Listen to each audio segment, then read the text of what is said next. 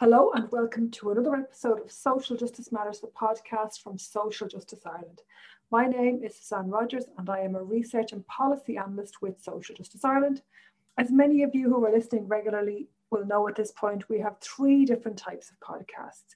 We have our seminar series, where we provide opportunities to listen back to some of the most important presentations at past events we've held. We have our 10 minute lesson series where we try to educate and inform listeners particular areas of policy, just giving brief overviews, a snapshot somewhere in the range of 8 to 15 minutes, hitting on the key points that we think people need to know. And then we have our interview series where we chat to experts on a range of policy areas. So this week is one of those. I'm delighted to be joined by Dr. Amy LaJoie to chat through a TASC report that she authored last year called Exploring Household Debt in Ireland, the Burden of Non-Mortgage Debt and Opportunities to support low income households. So she talks to me about debt, access to credit, especially for those on low incomes, and the Money Made Sense program that arose from the recommendations of the report. Also, apologies in advance for the little bit of glitch on the sound. However, I do hope that you enjoy it. Amy, we're going to go right the way back to a report that you published early last year. Is that correct? Around uh, yes, March 2020, yeah. March 2020. And you were looking, it's called Exploring Debt or Household Debt in Ireland, and it's specifically looking at non mortgage debt, which I think was really important because there's a lot written about mortgage arrears and over indebtedness with mortgage and housing costs. And this was a really interesting piece, I suppose, looking at the other types of debt that households in Ireland have. So what was the what was the impetus? Why why i suppose is usually my first question with these things why why look at this particular aspect of, of debt yeah i think that's always a good place to start right the why behind any sort yeah. of piece of research is really important just this even speaking full disclosure, I wasn't involved in the original sort of application for this was a commissioned piece of commissioned work that TASC had. Uh, I was sort of brought in to do the research. And what was great is that we had sort of the flexibility, even from the very beginning, to shape um, the report in terms of what I was seeing, just sort of delving into the literature review and the context and speaking with people. And I think I would agree with you. I think a lot of literature and a lot of conversation and, and, discourse in Ireland around debt, you know, closely linking back to the the financial crisis, you know, is about mortgage debt. It's kind of usually central. And what we have is, you know, I'm sure you're very aware, is an increasing population of people that are um, you know, have other forms of debt outside of mortgage. And there's many reasons for that. You know, people are entering, um, you know, buying their homes much later. We are in the middle and of a persistent sort of housing crisis. It's been around for a few years now. And I just thought it would be really interesting to focus on the experiences of, of, of people, not necessarily, you know, it, it, who are able to access a mortgage, but also um, the other forms of debt that are there because, you know, consumer debt uh, as uh, you may know, o- Eoin McGee um, from How, How to Be Good to Money, he, he calls it a crappy debt, you know, um, versus happy debt. So this, because this is, you know, a persistent issue and it has been for, for a while here, but I don't think it's discussed nearly enough. Well, it was great to have that possibility in starting the project. And then when I was able to start speaking with some, you know, money advisors from MABS, um, I was really, in in other kind of experts in the area, uh, credit unions and you know financial advisors, it just kind of came forth as um, they were very interested in this as well and very um, you know supportive of this kind of direction of the report. So yes, yeah, that was the re- rationale there. It's been really interesting to rethink kind of our definitions of debt in general, you know, to not just focusing very kind of narrowly on what debt is and how it impacts us. You have what you call it here is problem debt. And I think that's really important. Debt in and of itself is not a bad thing. Being in debt mm. isn't a problem. Being in debt isn't an issue. Being over indebted uh, having problem debt, having debt that either by servicing it, you're impacting on your quality of life or your inability to service it impacts on your quality of life. There anything kind of cropped out at you in terms of people's inability maybe to manage their debt? Yeah, it was the way that debt, you know, reframing debt as very closely linked to wider structural norms and issues. I, I think debt is oftentimes seen as a it's quite siloed. You know, it's, it's you know it's its own thing. Even problem debt, and there's lots of blame that's placed on individual behaviors. I just fundamentally disagree, and I, I think hopefully that came across in the report that we need to be thinking differently, other than just individual blame. I think it's just you know Irish where this happens. I think it's it's a lot of um, context as well.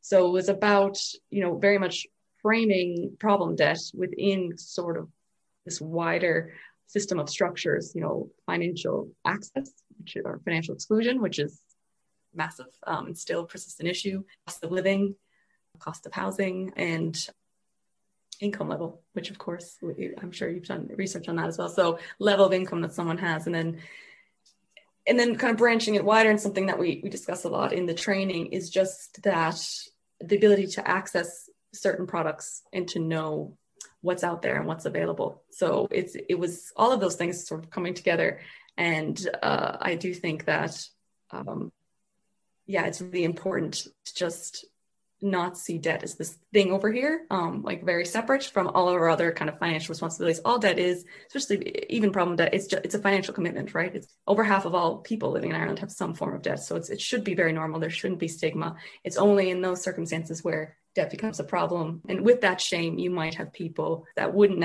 access services and supports because of that shame. So, about kind of challenging that all the time as well. When we're talking about financial capability, the narrative is well, if we teach you how to manage your money and we teach you how to access financial products correctly, if you fail in that, if you end up being overburdened, that's a personal failure. And with personal failure comes shame. It is, it's that conversation about I think shame plays such a huge part of it that it's seen as an individual failing, isn't it, to be over indebted? Did that did that come across a lot in the work that you did? Yes, definitely. And I think that that's probably I think you raised a really important problem with that term financial capability as well. Uh, this kind of even financial literacy, and I discussed a little bit in, in the report, and I've actually learned a lot since um, about sort of the progression of those terms and uh, you have now kind of financial resilience, which if you're, you know, familiar with the literature has kind of come forth the new sort of um, buzzword, which I think is is much more interesting concept because you're taking you're taking on board those structures as well. It's, it's about building that person's resilience to make not only to know where to go, but to have products available that people can access in times of crisis, yes. uh, which I think is really key. I think we need a complete of rethinking sometimes of our entire kind of financial system and, and our institutions. And I, I think with the, even if we could bring it forward a bit to COVID, uh, what we saw in terms of the government supports, the policy supports during um, at, when the pandemic hit, it was more you could see with the, you know with the personal employment payment, there were it was more of a focus on you know helping households versus necessarily helping institutions, which is the policy reaction we saw at the mm-hmm. at the end of the last financial crisis, right? It was about institutions and then uh, unfortunately austerity politics and the knock-on effect by working with people and seeing the lived experiences now what's happened eh, over the past you know year and a half how important it is to continue to kind of put pressure on you know policy level to make sure that those types of that kind of mindset carries forward and also can be maybe made even more robust because we know there were very limited support for people with debt uh, during the pandemic. And even there's a lot of confusion around the mortgage break. And those have all been uh, pared back over the last couple months you know with the moratorium on, on disconnections for utility providers being ending in june. Uh, you have a moratorium on evictions you know all of that.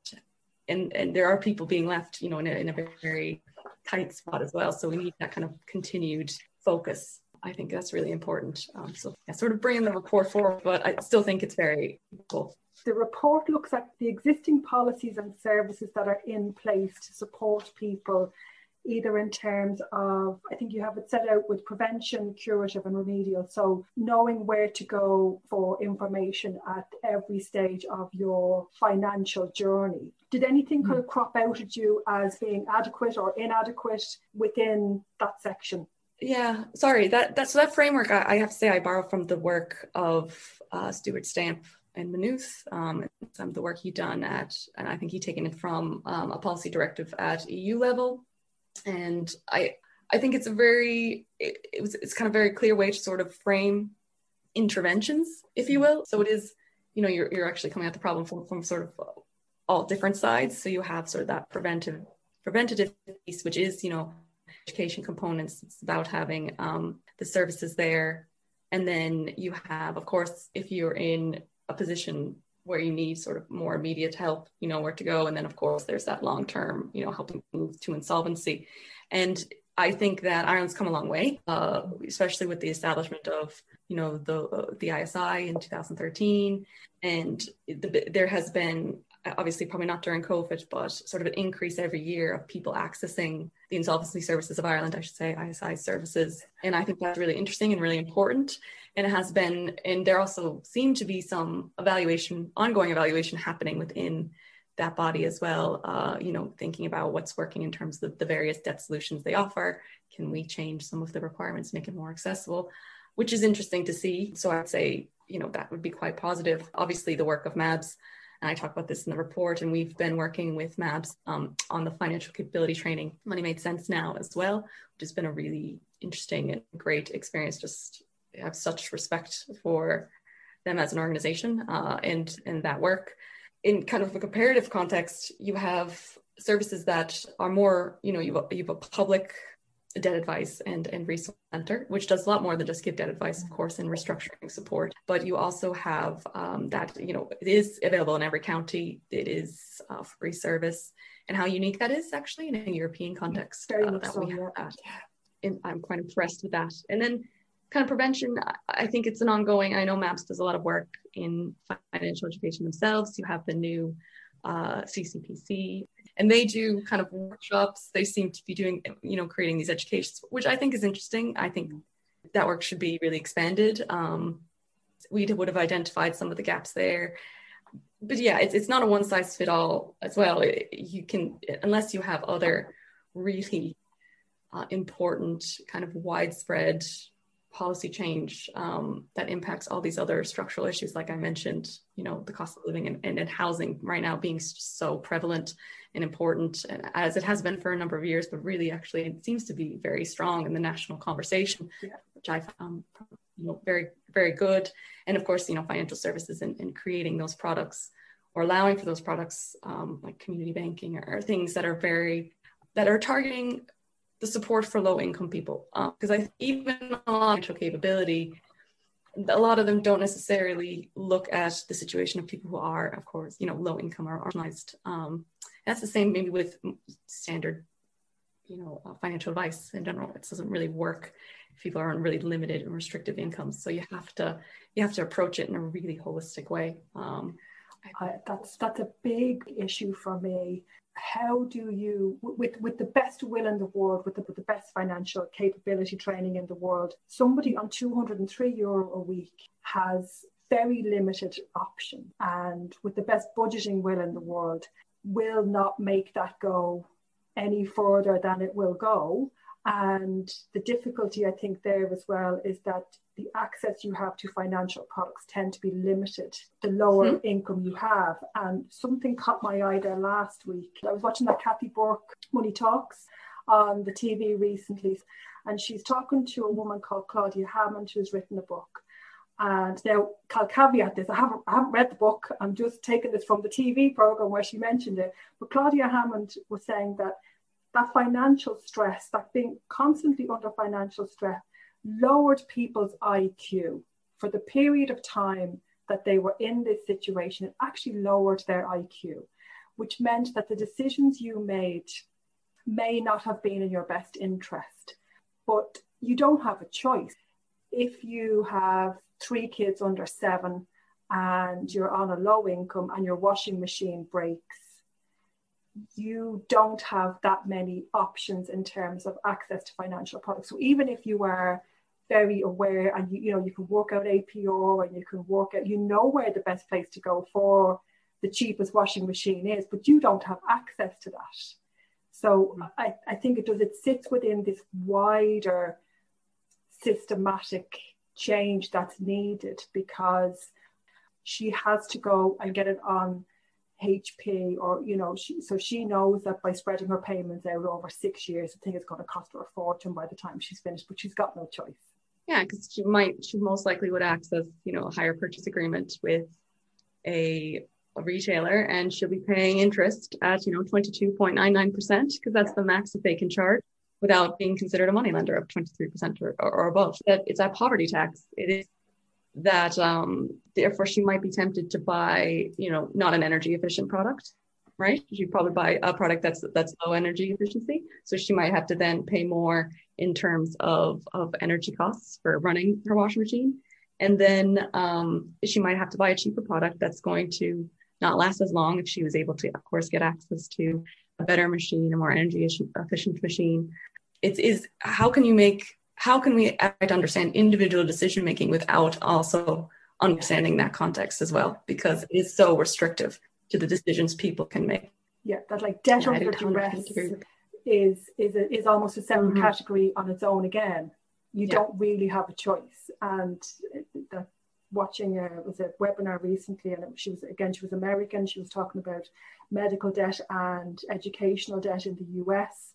I suppose what happens with, with a lot of debt is that it's not it's debt when you live within your means, and then your means change, and then it becomes problem debt. And what mm-hmm. she was saying is that it's not even that you're living beyond your means. You're in debt because you were denied the means in the first place. So medical debt in the US can can bankrupt people. Educational debt in the US is, you know, mm. six figure sums. And that sort of you've no choice but to borrow, you've no choice but to get into debt. But what I thought was really interesting, what she had said was she was railing against the term debt forgiveness because she thought, I've done nothing wrong. I don't need to be forgiven. so it, it's about changing the language, as you said, from capability and inclusion to resilience, to debt forgiveness, to you know just plain simple debt write-off. And I, I just thought that was fantastic the way that she structured it. She went, I don't need to be forgiven for anything here. And I know we don't have that sort of same issues here with sort of medical and educational debt, but we do still have that thing where people are borrowing because they have to, they don't have a choice. Yes, definitely. And I think, especially in terms of the types, the, the cost of credit, right? Um, so this is, uh, if you are borrowing more, um, depending on the, you know, obviously what you're borrowing, who you're borrowing from, um, but people are able to access, people with more income, of course, are able to access, you know, debt at a better, or loans at a better price, right? And that servicing um, cost whereas financial institutions really do not offer you know eh, there might be some exceptions but they really do not offer the types of really short term immediate low cost forms of credit that low income households really need. You know the, this woman is looking to buy her washing machine. She maybe needs you know 500 euro. It's not a massive amount.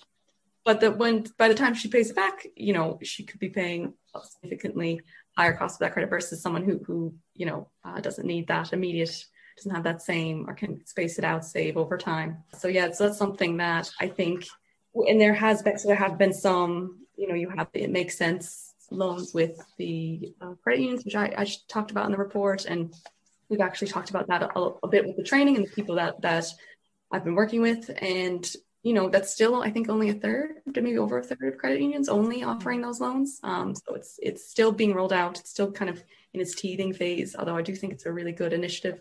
It is kind of a pretty significant uh, bureaucratic and administrative weight or burden on on credit unions themselves, which I think is a challenge for them. But yeah, hopefully, you know, if we can start thinking a bit more strategically too about having um, yeah, ad- additional supports, community-based supports, community lend. I mean, I know there's a lot of interbank restrictions, and that's very difficult. But uh, yeah, because uh, anything to discourage, of course, the money lender, um, which for a lot of people, of course, is their only access to credit. So it's a very important line of credit for them. So oh, the, the policy recommendations then that come out of the report you kind of touched on. I'll go down through them one by one if that's okay, and we can maybe expand on them. Data collection and analysis on household debt. So that was the first recommendation. There's a lack of quality data on socioeconomic issues in Ireland, and that includes household debt and the use of financial products.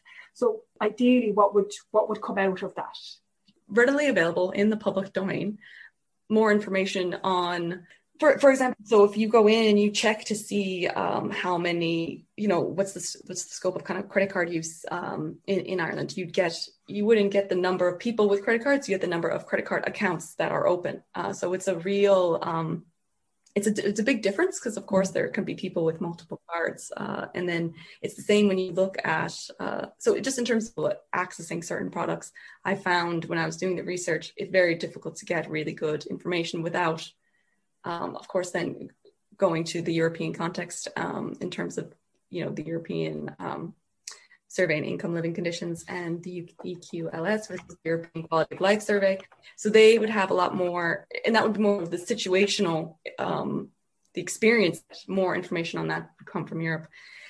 In Ireland, you do have a number of, there are a few national surveys as well. And so you have, you know, the um, household financing income survey that's every five years, I believe. So it was done again and, and released in uh, 2020, I think, with the survey having been done in 2018, which offered some great insight. But yeah, on the whole, I think Ireland can do should do a lot more uh, to kind of release that data, and so we can get. And I mean, it is an issue I found across sort of the policy sector. I don't think it's just unique to uh, financial access, but I, I do think that that's something that can be done, you know, in line with best practice in, in other uh, countries as well, because there it is. Just seems like, and but I have to say, I found MABS data very interesting and, and, and I think an important resource for people that are interested in like researching this area. Because although it's just new clients to MABS, it still helps build that profile, you know, the types of debts that are there, um, who's accessing these services, while their occupation, because I, I think that's, you know, you can't really make strong recommendations without that data to back it up, unfortunately. Over indebtedness and problem debt is right the way across the socioeconomic spectrum. So somebody on a, a good wage may have committed most of that to some sort of loan payment or a car payment or mortgage debt. So, so as you said, you can't make policies if you're just looking at one section and and extrapolating that out and saying, well, this is everybody. It doesn't it doesn't really work like that. You mentioned insolvency yeah. before, so your second recommendation then was more information and flexibility concerning insolvency options. So again, what would you look to see there? I think, and I do think there has been some progress on that uh, since the report came out, but you know, for example, you have the four different policy solutions, uh, excuse me, debt, debt solutions. I won't say debt forgiveness, I will say debt write off solutions. uh, and, you know, one for DRNs, which is the debt relief notice that really targets people who are, you know, um, on social welfare with very limited amount of assets. Um, that's a three year commitment as um, bankruptcy is one year, yeah. you know, so that sort of, is there a way that we can maybe have only one year for debt relief note. I, I, don't know. That would be kind of very practical, and it would be. I wouldn't be, you know, a massive expert in in sort of insolvency, but wouldn't that help, you know, open those and make it more approach, make it more of an option for people that might be able to um, access that that solution. Uh, I also think there probably needs to be more knowledge about those services because um, it has been a very slow, I'd say, tick t- uh, take up of, of the services since they were introduced. Mm-hmm. But you know that might just be the time as well it takes. Um, so so yeah, I think there's probably a few things there that could be expanded to just make it easier for people to access. And then, I mean, I know there's so that for example, there's the Abhaile scheme, so giving people a voucher to, to access the PIP. Uh, I think that's a, uh, another recommendation I, I made, if I recall. So try to streamlining that service within MABS are kind of having more because that was the feedback for some of the money advisors I spoke with. They don't really know when someone who has been using their services is then switched over to the to a personal insolvency practitioner and is getting support through site. They don't necessarily know what's happening there. It's sort of like it's because it's a whole new experience. So they would love to be able to, you know, continue to provide support, to know what's going on, and know the person still has that.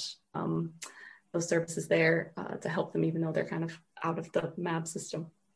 So yeah, I think that was something that came in the conversations with the advisors, I'm, I'm remembering correctly, and then also just some recommendations from some other academics I had looked at in their work. But yeah, I think it'd be useful. But it, I understand at the same time, I'm very understanding that it's a new system and that it's you know not even 10 years old and um, probably has it's still working itself out. You have then recommendation three is better coordination of national debt support services. So again, what would you like to see there? What came out of that? Ensure that there's more maybe communication between the two um, services just because that seemed to come up. And I, I, think that is happening more, especially as you have the approved intermediaries, which are the which are of course tasked with approving the, the debt relief notices. You know, that's within the MABS mechanism. Um, I believe that, that MABS has a number of them on staff and to offer support so I think that's happening. Um, that coordination is happening. And when we talk, so we have a, session in the trainings actually that we talk about, you know, national supports and services.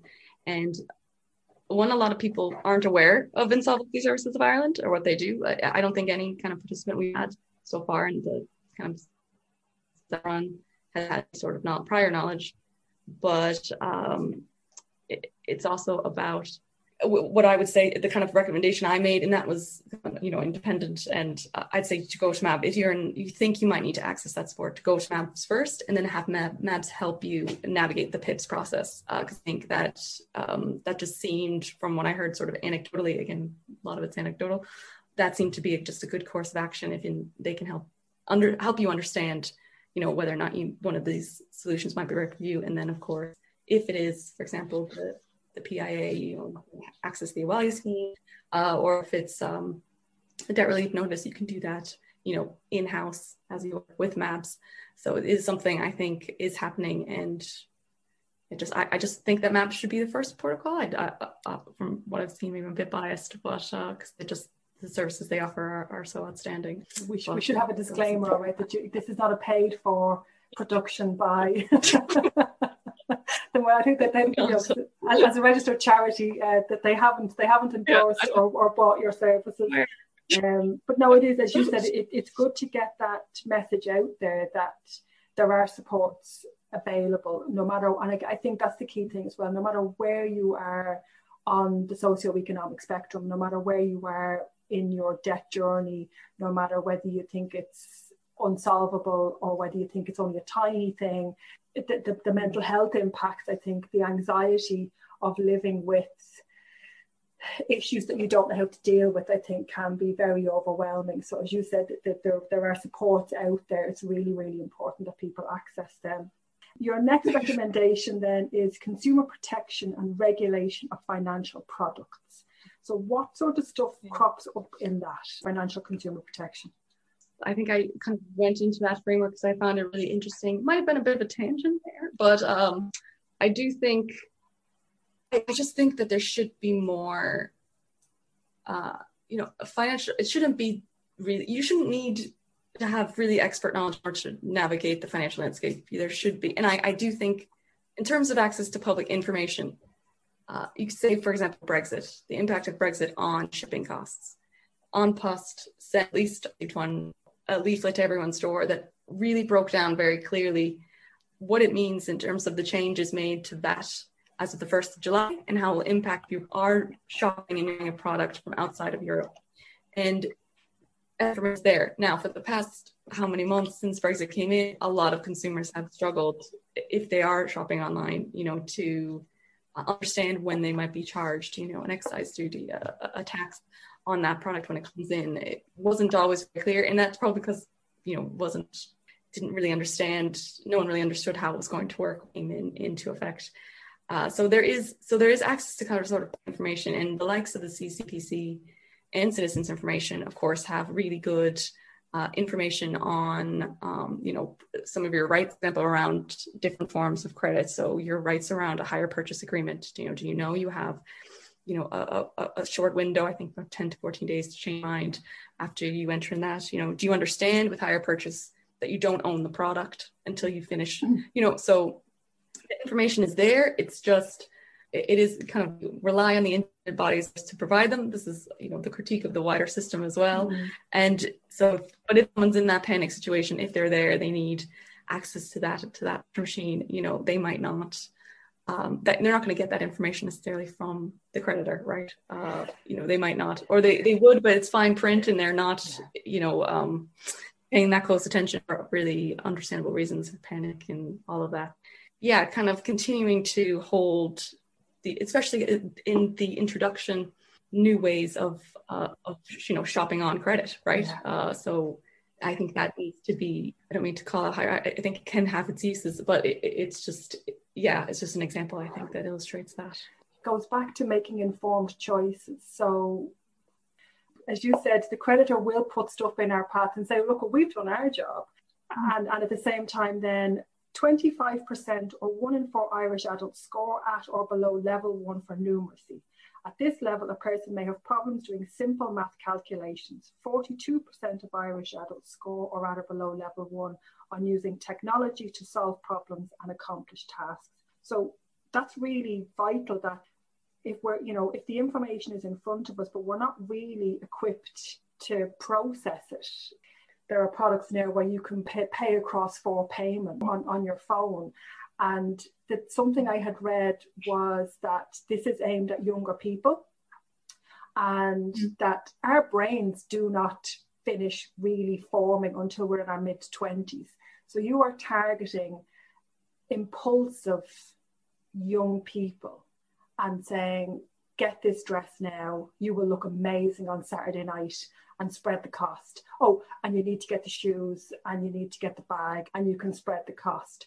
With all the financial capability and all the financial, you know, education in the world, there is a little bit of our brains that go, oh, that's only going to cost me a fiver a week for the next three years. You know, that kind of a way, you know, that we tend to just look, what's it going to cost me now? Yeah, exactly. And I, I think that's, oh, yeah, it's, it's, it's such a good. And especially with young people, um, they're being targeted all the time in terms of, you know, social media. Uh, it's something we, we chat about during the training as well. You know, the advent of sponsored content in news outlets it, it bombarded, especially when the economy is doing really well as well. As, obviously, with COVID, things have shifted, but prior to that, you could really start to see lots of very attractive, you know, advertising for things like credit cards and buy now or pay later schemes and all of that. And you know that's intentional, right? Um, and so it's about having that awareness, and also, you know, the awareness around why we might shop at certain times. I, mean, I guess we're shifting towards shopping, but like we so we talked about this on the training. Am I an emotional spender? If I had a really if I had a tough week, do I try? Is there anything else I can I can think of doing besides you know?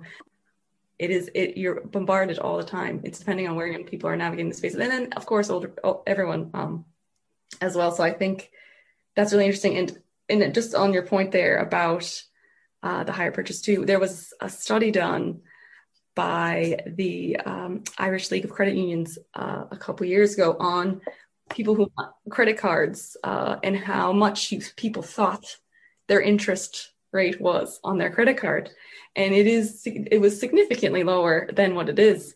Um, so just you know, and that's that's intended. It's may may have been a, a smaller rate up to your first twelve months as an introductory offer, but then you know now you're if you do miss payment it's, it's that's that back to that 22.99% you know to, to basically charge the max they can to keep it under you know money lender rates and yeah that's all very intentional um, so it is yeah yeah so it's, it's just it's a big critique of the system i think is is needed uh, on all these different fronts i think it's really important I think most of us are familiar with plain English. And in the UK recently, now it's only a trial piece, but it's called plain numbers. But it's exactly that point, Amy, where you're you're showing people exactly what the cost is.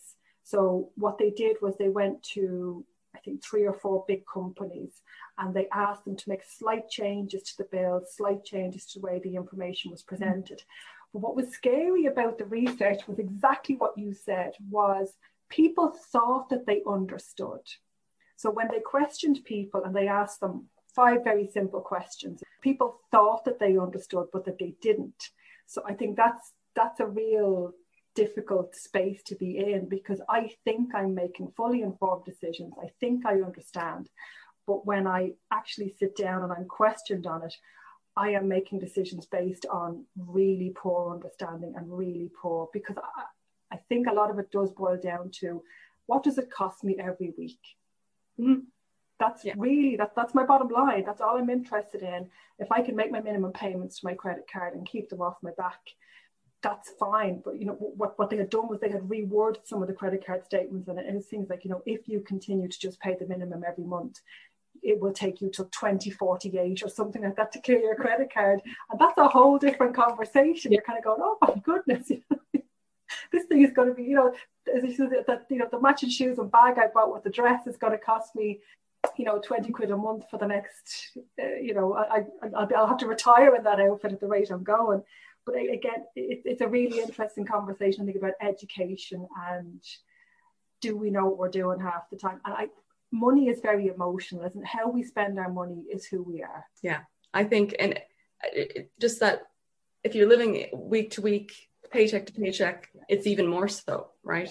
In the sense, and I think there's this actually the shame and stigma uh, as well that we were speaking about earlier. There's this idea that people that are low income aren't necessarily good with their money because yeah. you know or they're making bad choices because they're not it's against that personal failing whereas you i like and this is something we've seen in the training and low income people are so good at managing their money they know exactly how to budget they're on the ball in terms oh, yeah. of managing their finances and you don't need to have a lot of income to be good at managing money yeah. if that makes sense but again it, it, it's definitely um, so i think a lot of programs and supports that might seek to work with with um, low income adults, people run their own household would sort of almost be a bit patronizing, um, kind of, eh, you know, especially something like budgeting and some of the literature around it, I, I found just, yeah, just uh, not pal. I just didn't like it. I guess yeah, I just found yeah. it really uh, uh, uh, patronizing and just not because people come,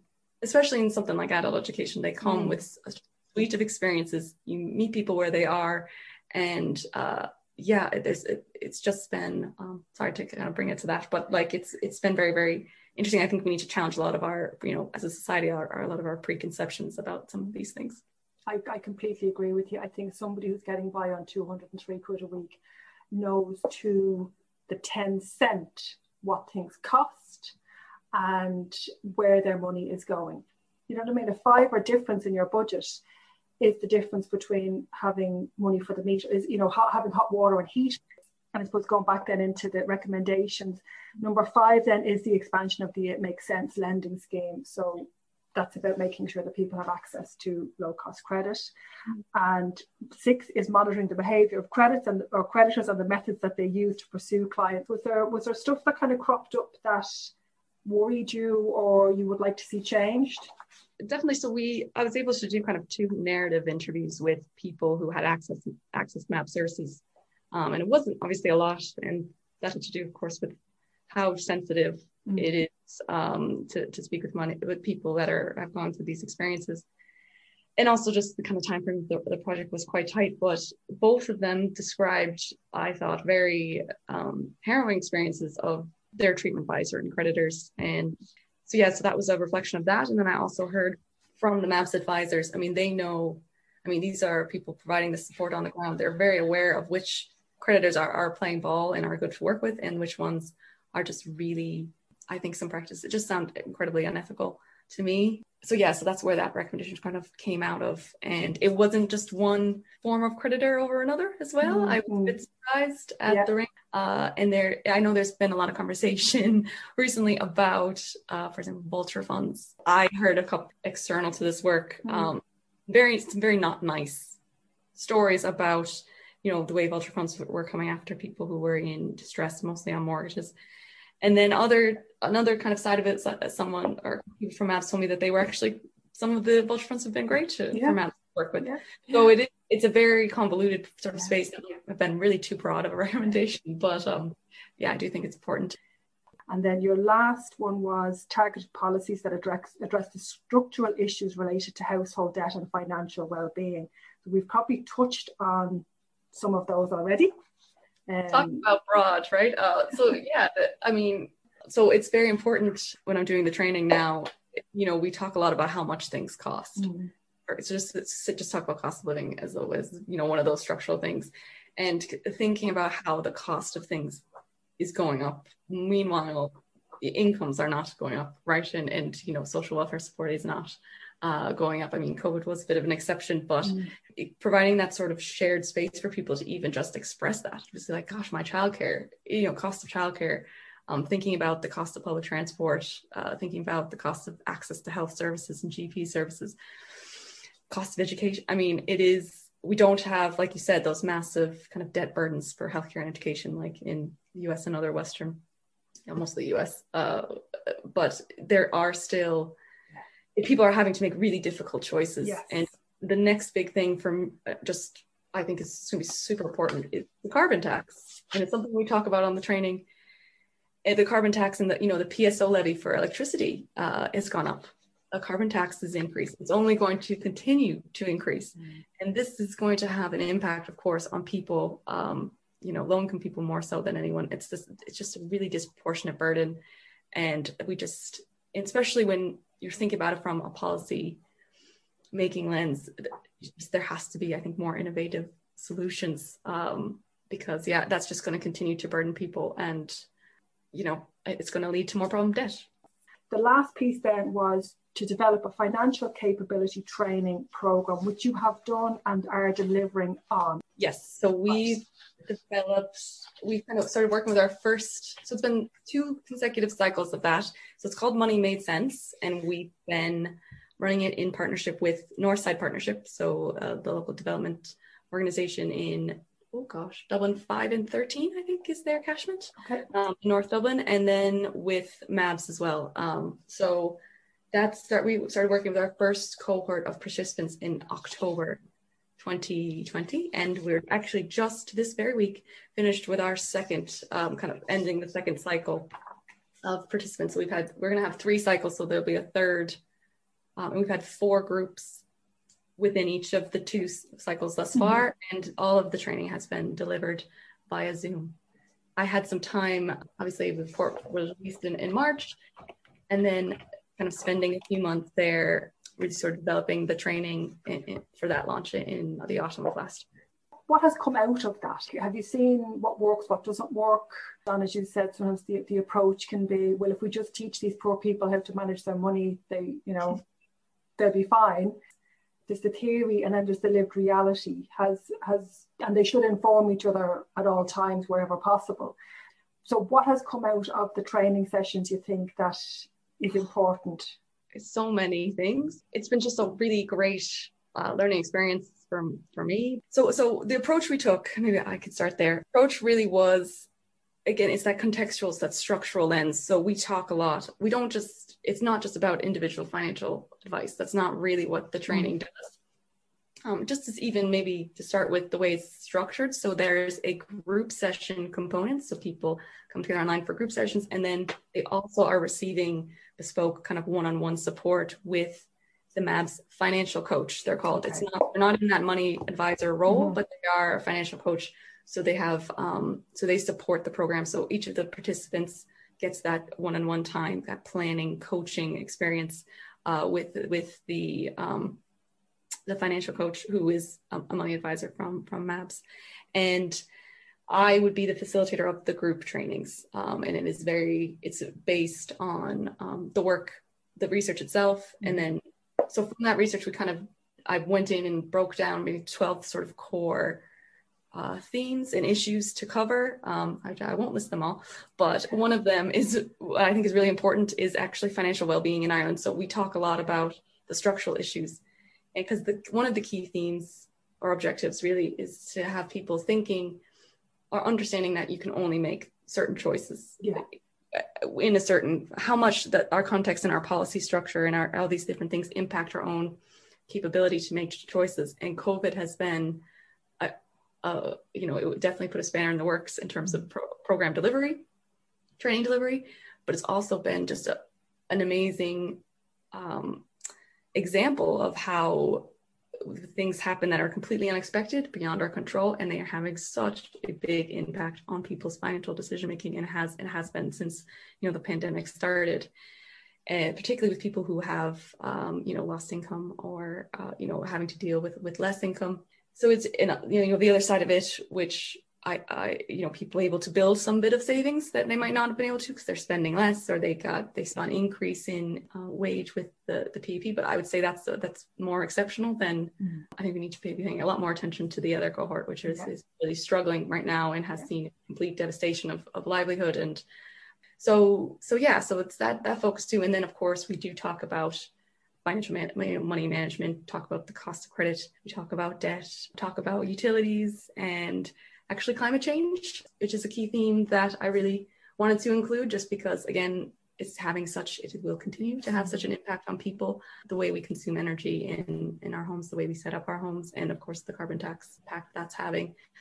And we also look at, you know, moving through online spaces, protecting our, you know, protecting information online and, uh, you know, services, ways to maybe maximize income. Although I would say participants are very well aware of, of maximizing income. Yeah uh, for the most part. So yeah, so sorry, what? Yeah, really kind of holistic approach. And then yes, in having MAB supports, it's been really great. It's you know working with Northside has been really great to kind of access their catchment. Uh, so yeah, we definitely hope to take it forward as well to to find ways to apply the training in different settings and also um, with with new groups and maybe new targeted groups in different spaces. But yeah, a lot that's come out. Yeah, and I suppose just to pick up on that thing where you said where a lot of these people already have a lot of this. They have this bit of income maximization, you know, down pat. I've, I've covered that off. What do you think changed for the people who were attending these programs? What do you think that they took? As you said, if we've gone in with a preconceived idea of what people need and they've turned around and said, well, actually, no, I can already do all of that. What learnings did did come out of it? What did people actually get out of the training? So yeah, we've actually been doing a continuous evaluation uh, task since started. Now I've been sort of excluded from that because of course it was but I know in terms of reports and things yeah. that I've read um, one I think and uh, maybe I can speak maybe for my own what I think is happening is that peer space actually has been really important okay. people been able to connect on different so utilities I think is a really good example so we have we provide that space for people to be like look I've trying to get a hold of, I won't name and shame, mm-hmm. a utility provider, and I'm having I'm finding it really difficult. And something like, oh, you know, I've actually found their chat much better than trying to get them on the phone. You know, so that so people sharing that within that space, um, and then you just, I think it, it's really varied. We've been able to run the training with people from all sorts of different mm-hmm. circumstances. So the kind of prerequisite, if you would, um, was that people had to be uh, considered making less than living wage in okay. Dublin where they lived to take part. And so we we targeted single parents. We've actually had quite a few single parents take part in the program, and then low income um, adults in work. But it, we've had, of course, with COVID, lots of uh, adults who had recently lost employment or furloughed. And we've also had a couple people in receipt of, you know, disability support services that were able to access the program. So it's and others that maybe are still working, working part time, have a good bit of savings. Their goal is really just to, mm. you know, look into uh, buying a house, or you know, uh, they may have more sort of their goals and what they wanted to get out of the program was very different. So yeah. it was a big challenge to kind of develop a structure that accommodated all that. Yeah. And then still create a space where people could share those experiences. But it has been, I, from what I've heard, the feedback has been very positive thus far, which is great.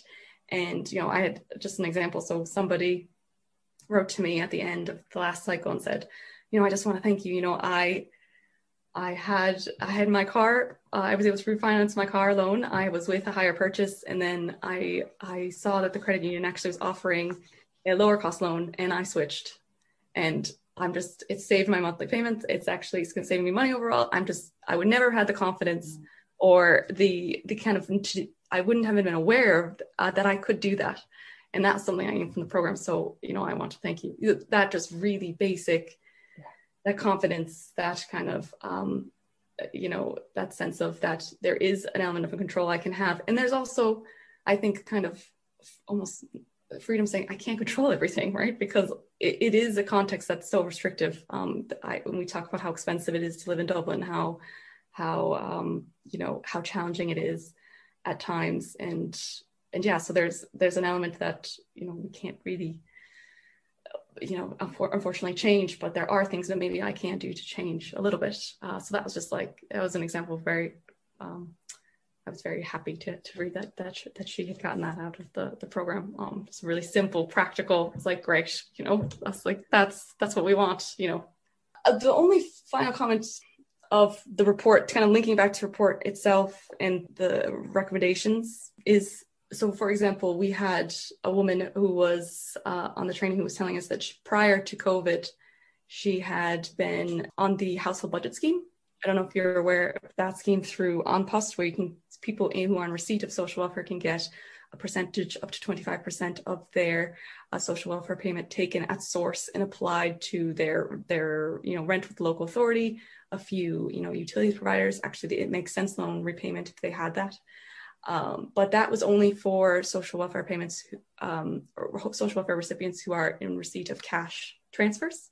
So when covid hit she switched to an online receipt and she was under the impression that her local authority rent was still being withdrawn from source and it wasn't and she wasn't she had no awareness and she fell into arrears. That that kind of framing of structural issues but policy decisions having a real impact on people. And, and just to further emphasize that and how important it is because uh, yeah that's something that i know i just it's just a very an example of just someone who was had to go in a really sticky circumstance and completely not her fault. So yeah things like that have come across a lot in in the training. Is just you know trying to capture that too which is what i'm trying to do at the moment really trying to capture all that learning. So no, um, that, that, I think that that's really the key, though, isn't it? Is how policy impacts people's lived reality, how a change here, the ripple effect. Because I'm guessing with COVID, a lot of a lot of social transfers moved online, um, and the blame was on. And I can even just see with with this one circumstance, like, why didn't you just notice that you know yeah. you weren't getting? Yeah. It, it's just it's such a harmful.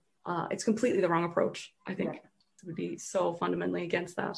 A lot of times with debt, and you might have seen this too, is it's a real talking even to researchers, it's like a real like, okay, you're over indebted if you can't pay uh, or if you have over, over like a third of your disposable income it's going to debt. So it's a really like quantitative kind of very narrow lens on debt. Mm-hmm. But I found it really refreshing actually talking to you because you have a similar, very kind of um, more holistic an understanding of debt linked to all these other really important things. And we can't just, of course, leave leave debt over here in a little pocket and not talk about, you know, these other, you know, whether it's financial capability, structural issues, all of those things, policy decisions. Uh, so yeah, I found that great, really refreshing. Um, Thank you very much. Thank you for listening to this podcast. I hope you found it useful. If you have any ideas for future podcasts, feel free to email us at secretary at socialjustice.ie with your ideas and suggestions. Until next time, stay safe.